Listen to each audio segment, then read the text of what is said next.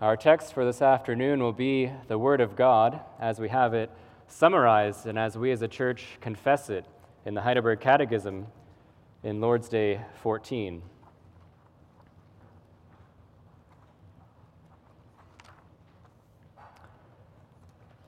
And so we'll now read together Lord's Day 14, and there the first question is asked What do you confess when you say, He was conceived by the Holy Spirit, born of the Virgin Mary? The eternal Son of God, who is and remains true and eternal God, took upon himself true human nature from the flesh and blood of the Virgin Mary, through the working of the Holy Spirit. Thus, he is also the true seed of David, and like his brothers in every respect yet without sin. What benefit do you receive from the holy conception and birth of Christ? He is our mediator, and with his innocence and perfect holiness, covers, in the sight of God, my sin in which I was conceived and born.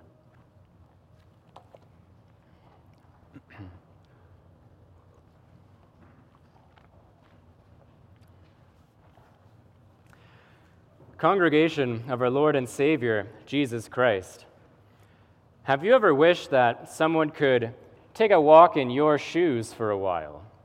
Have you ever wished that someone could experience what you are experiencing in your life? Boys and girls, maybe you've gotten into a fight with your siblings over whose turn it is to play with that toy, or maybe you have a disagreement over whose turn it is to do the dishes. And then your mom comes in and she tries to settle the situation. And of course, she decides that you are actually in the wrong. Well, don't you just wish that she could step into your shoes for a moment and see your side of the story? Don't you wish that she could see, you know, your sister, she's been playing with that toy for hours, or you've done the dishes the last three days in a row? If she had known this, if she could take a walk in your own shoes, then things might have turned out differently for you. Or perhaps there's some among us who are very sad in the depths of your heart this afternoon. And people around you, they see that your face is downcast. And they ask you what the problem is. They want to understand why you are feeling such pain. They want to understand and offer help. And don't you sometimes wish that these people could actually step into your shoes, take a walk in your own life for a while? If only they knew the grief you were experiencing, or if only they knew the, the burden of sin which you were struggling under. If they could walk in your shoes for a little while, then maybe they would understand where this grief is coming from. And it is true that to a certain extent, often we can relate to another person, we can relate to their struggles. But I think, as many of us know, it's always a mistake to actually tell that person that you know what they're going through.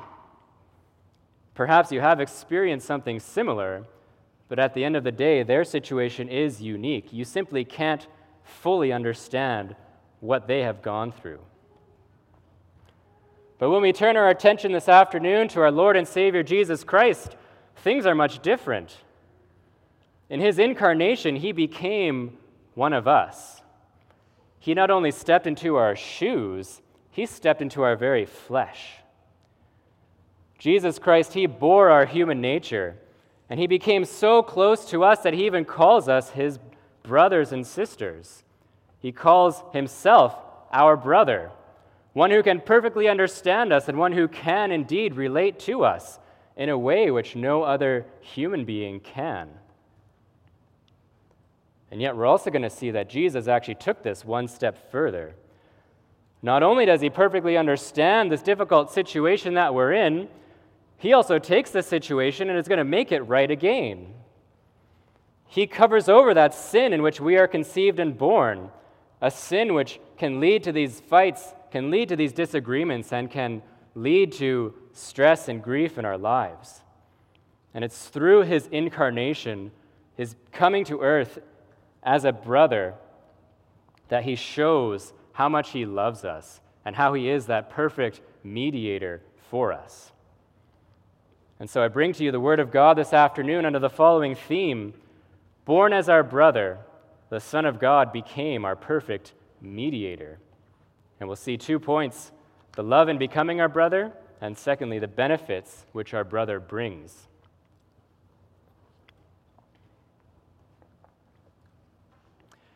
Jesus Christ, He is the eternal Son of God. He was with the Father in glory from all eternity, even before the world itself was created. And even when the world was created, we learn that all things were both created through Him and for Him. Jesus Christ, He is the Lord over all creation. And yet we learn that in His incarnation, He humbled Himself from this glorious position and He became a finite son of Mary. The creator of all things, he became a creature. But not just any creature, he became this tiny baby boy, dependent on his mother for everything. And if you've ever seen a baby, I think most of us have, you'll understand this. Babies, they can't walk on their own, they can't talk on their own, they can't eat on their own, and the only form of communication they have is to wave their arms or perhaps kick their legs and cry. And it's in this very state which we find Jesus Christ in his incarnation. Even though everything was dependent on Jesus Christ, even though all things hold together in him, and through him the entire universe is even upheld by the word of his power, yet Jesus made himself utterly dependent by being born of the Virgin Mary. Now, Jesus, of course, did not cease to be God in this incarnation, but he did greatly humble himself from that position with God by making himself like one of us. As that familiar passage from Philippians 2 tells us, even though Jesus was in the form of God, he did not count equality with God a thing to be grasped, but he emptied himself by taking the form of a servant, being found, or pardon me, being born in the likeness of men. Jesus Christ with God in glory from all eternity, he emptied himself. He took on our likeness, a likeness which consists of true human nature. Jesus Christ, he truly bore our human flesh and blood. He possessed a human body just like you possess a human body, and just like I possess a human body. When Jesus was walking on this earth, he did not merely appear to be a human, he wasn't just some avatar or some apparition walking around on this earth. And the Virgin Mary, she was not just some channel which Jesus passed through on his way to earth. No, Jesus took true human flesh and blood from the Virgin Mary.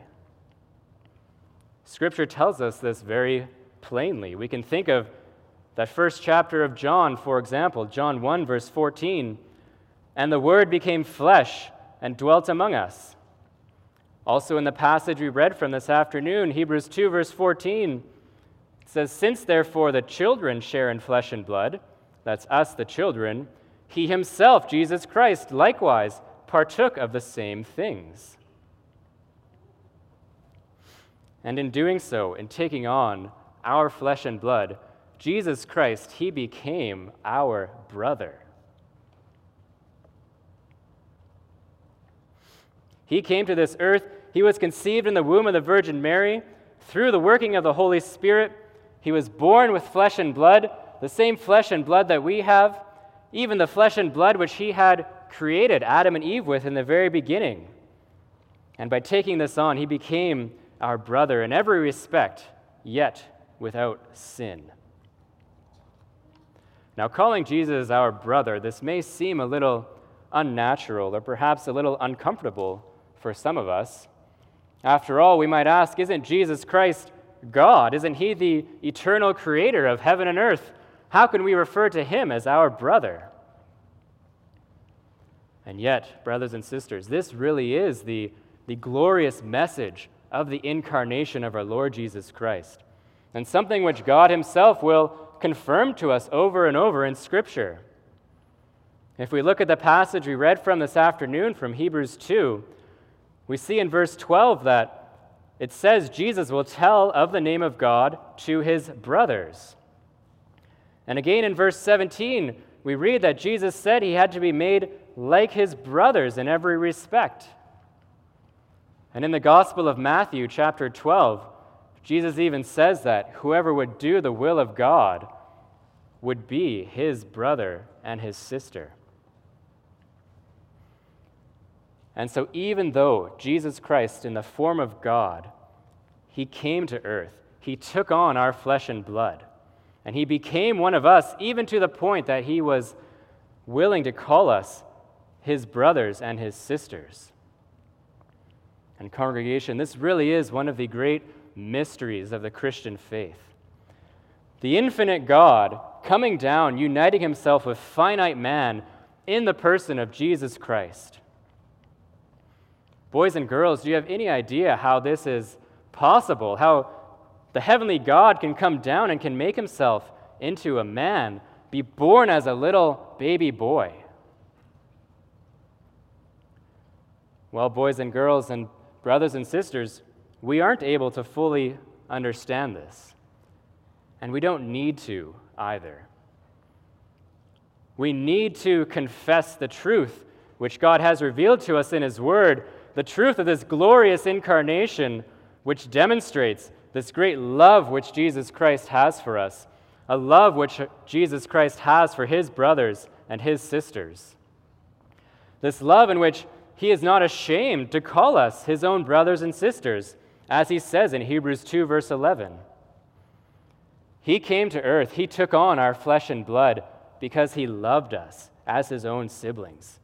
He took on our flesh and blood so that he could lay down his life for us. And we know that Jesus Christ, he was not coerced into doing this, he was not forced by anyone to come to this earth. We read in, in Matthew 10, verse 18, Jesus Christ says, No one takes my life from me, but I lay it down of my own accord.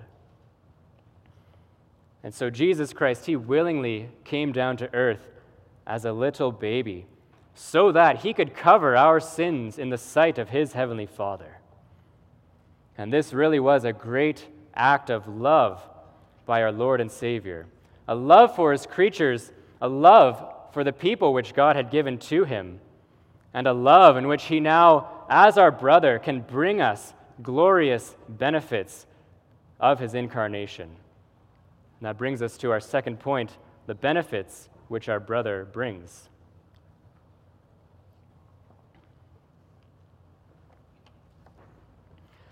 Having become our loving brother, while at the same time remaining true and eternal God, Jesus Christ has become the perfect mediator between God and man.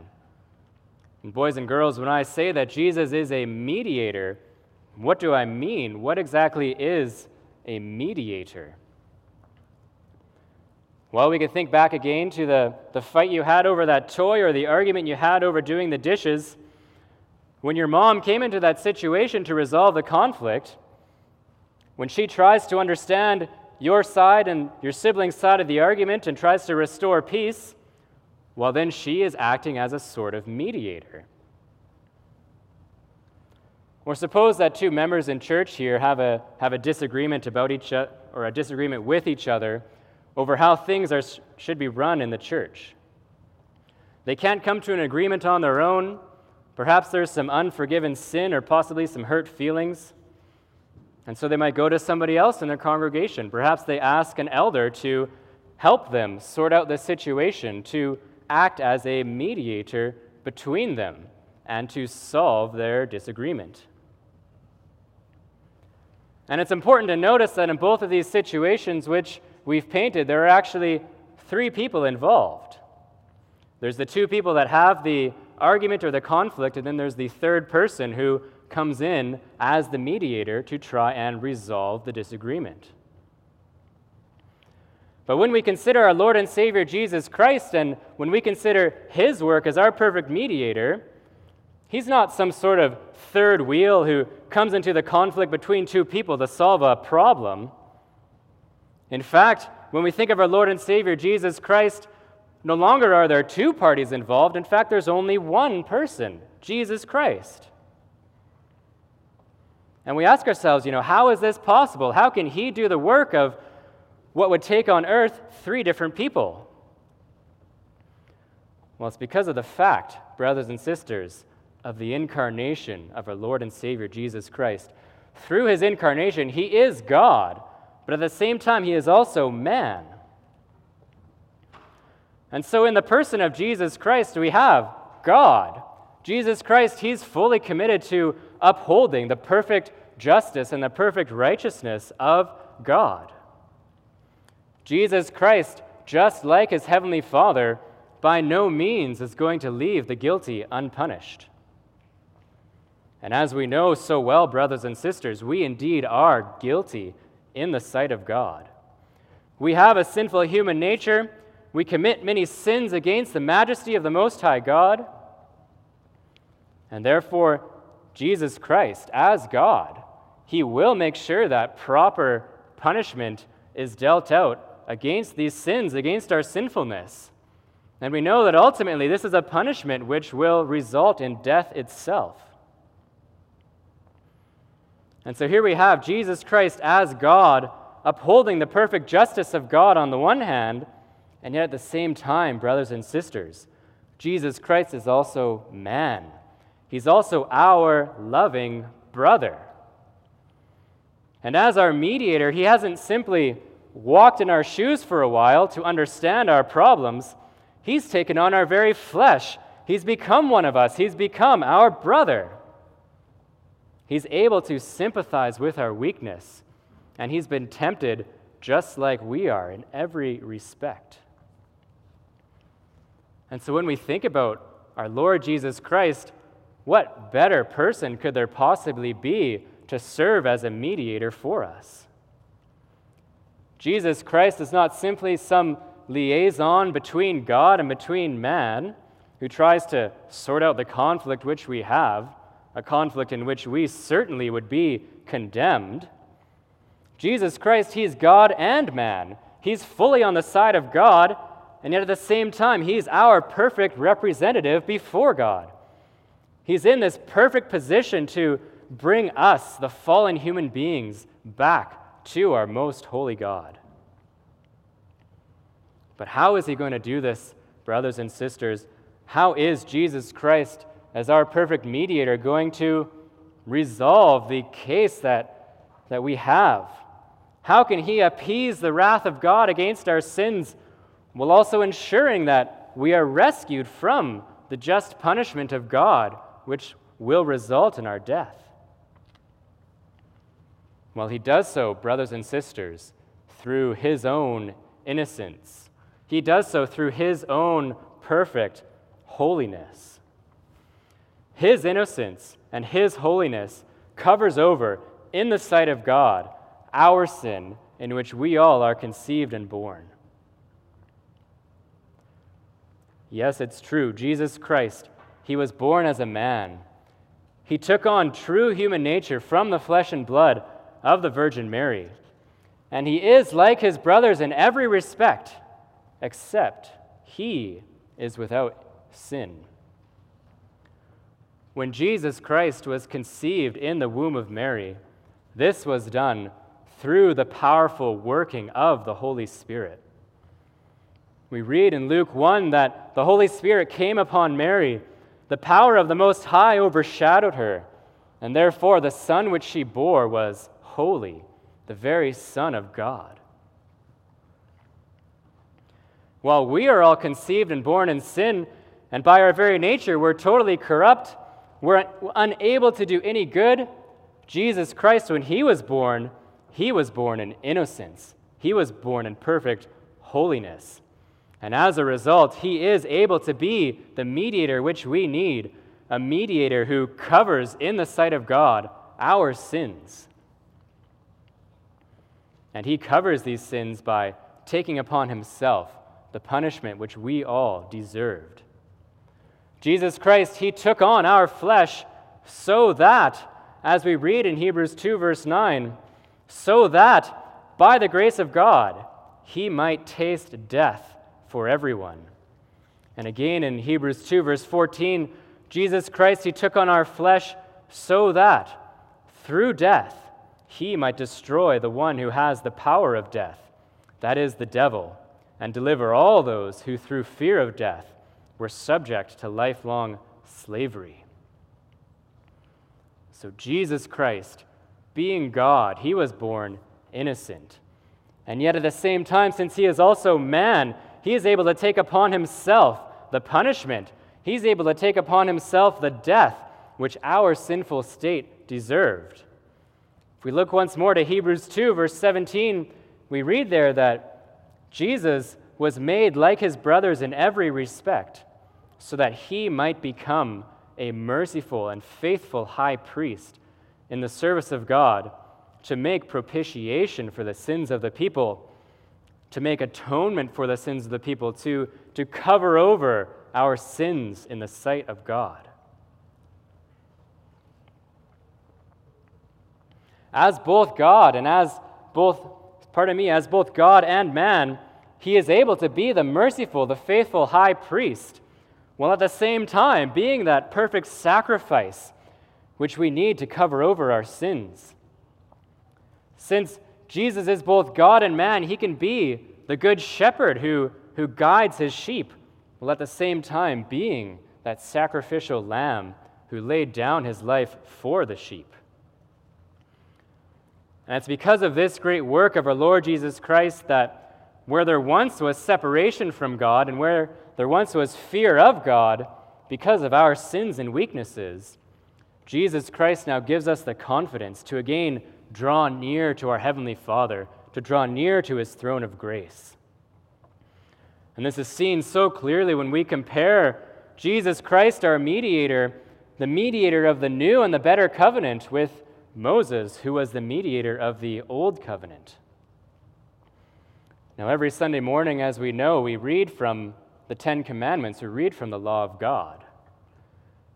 And now, boys and girls, do you know what was so, so unique or so special about these Ten Commandments, which we read every morning? What was so unique about them was that God spoke these Ten Commandments with his own voice to the Israelites at the foot of Mount Sinai. God descended on Mount Sinai in the great dark cloud with thunders and lightnings, and then he himself spoke to the Israelites these Ten Commandments. And remember how the Israelites responded to this interaction with God. You can read about it immediately after the law, either Exodus 20 or Deuteronomy 5. If you look at Exodus 20, verse 18, we read that when all the people saw the thunder and the flashes of lightning and the sound of the trumpet and the mountain smoking, the people were afraid and trembled. They stood far off. They said to Moses, You speak to us, and we will listen. But do not let God speak to us, lest we die. And so here we see the people of Israel. They were afraid of the presence of God. They recognized his holiness, his power. They recognized their sinfulness and their inadequacy. And they ended up fearing for their very lives. And so they tell Moses to be their mediator, a man who would actually put some distance between themselves and God, so that they thought they would not die. And yet we know that Moses, he was just another man, just like any other Israelite. We know that God spoke with Moses as with a friend, but nothing that Moses could do was going to bring the people back into the fellowship with God, with their Heavenly Father. And yet we know that what Moses, as the mediator, could never do, Jesus Christ did. Jesus Christ, he became man. He took on human flesh so that he could die in our place and so that we could again enter the presence of God without fear, and so that we can again, with confidence, draw near to the throne of grace to receive mercy, to receive help from Him in time of need. Mercy from God the Father on account of the sacrifice of His Son, Jesus Christ. And we can receive help from Jesus Christ Himself, since He is our perfect mediator, someone who sympathizes with our weaknesses, someone who was tempted in every respect like us, and yet remains without sin. Jesus, he was able to do this through the power of the Holy Spirit. And it's this same Holy Spirit which Jesus now sends to us, his brothers and his sisters. The Spirit who intercedes for us before the Father with groans even too deep for words when we ourselves do not know what to pray. And so while Moses was the mediator of the, the old covenant, which brought separation from God and ultimately death, Jesus Christ is the mediator of the new, the better covenant, which brings life, which brings fellowship with God. Jesus Christ, He mediates this new covenant where we shall all know God, a covenant in which God Himself writes His law on our hearts, and a covenant in which God, because of our Lord and Savior Jesus Christ, remembers our sins no more. And this really is the gospel. This is the glory of the incarnation of our Lord Jesus Christ. The Son of God, who was Lord of both heaven and earth, he came down to earth, but not simply to walk around in our shoes for a little while, but to take upon himself our very flesh and blood. He was born as our brother, and thus he became our perfect mediator a mediator who has tasted death for us, a mediator whose innocence and perfect holiness in the sight of God makes us innocent, makes us holy in the sight of God, a mediator who once again gives us the confidence to enter into the presence of God, both now and also for all eternity. Amen.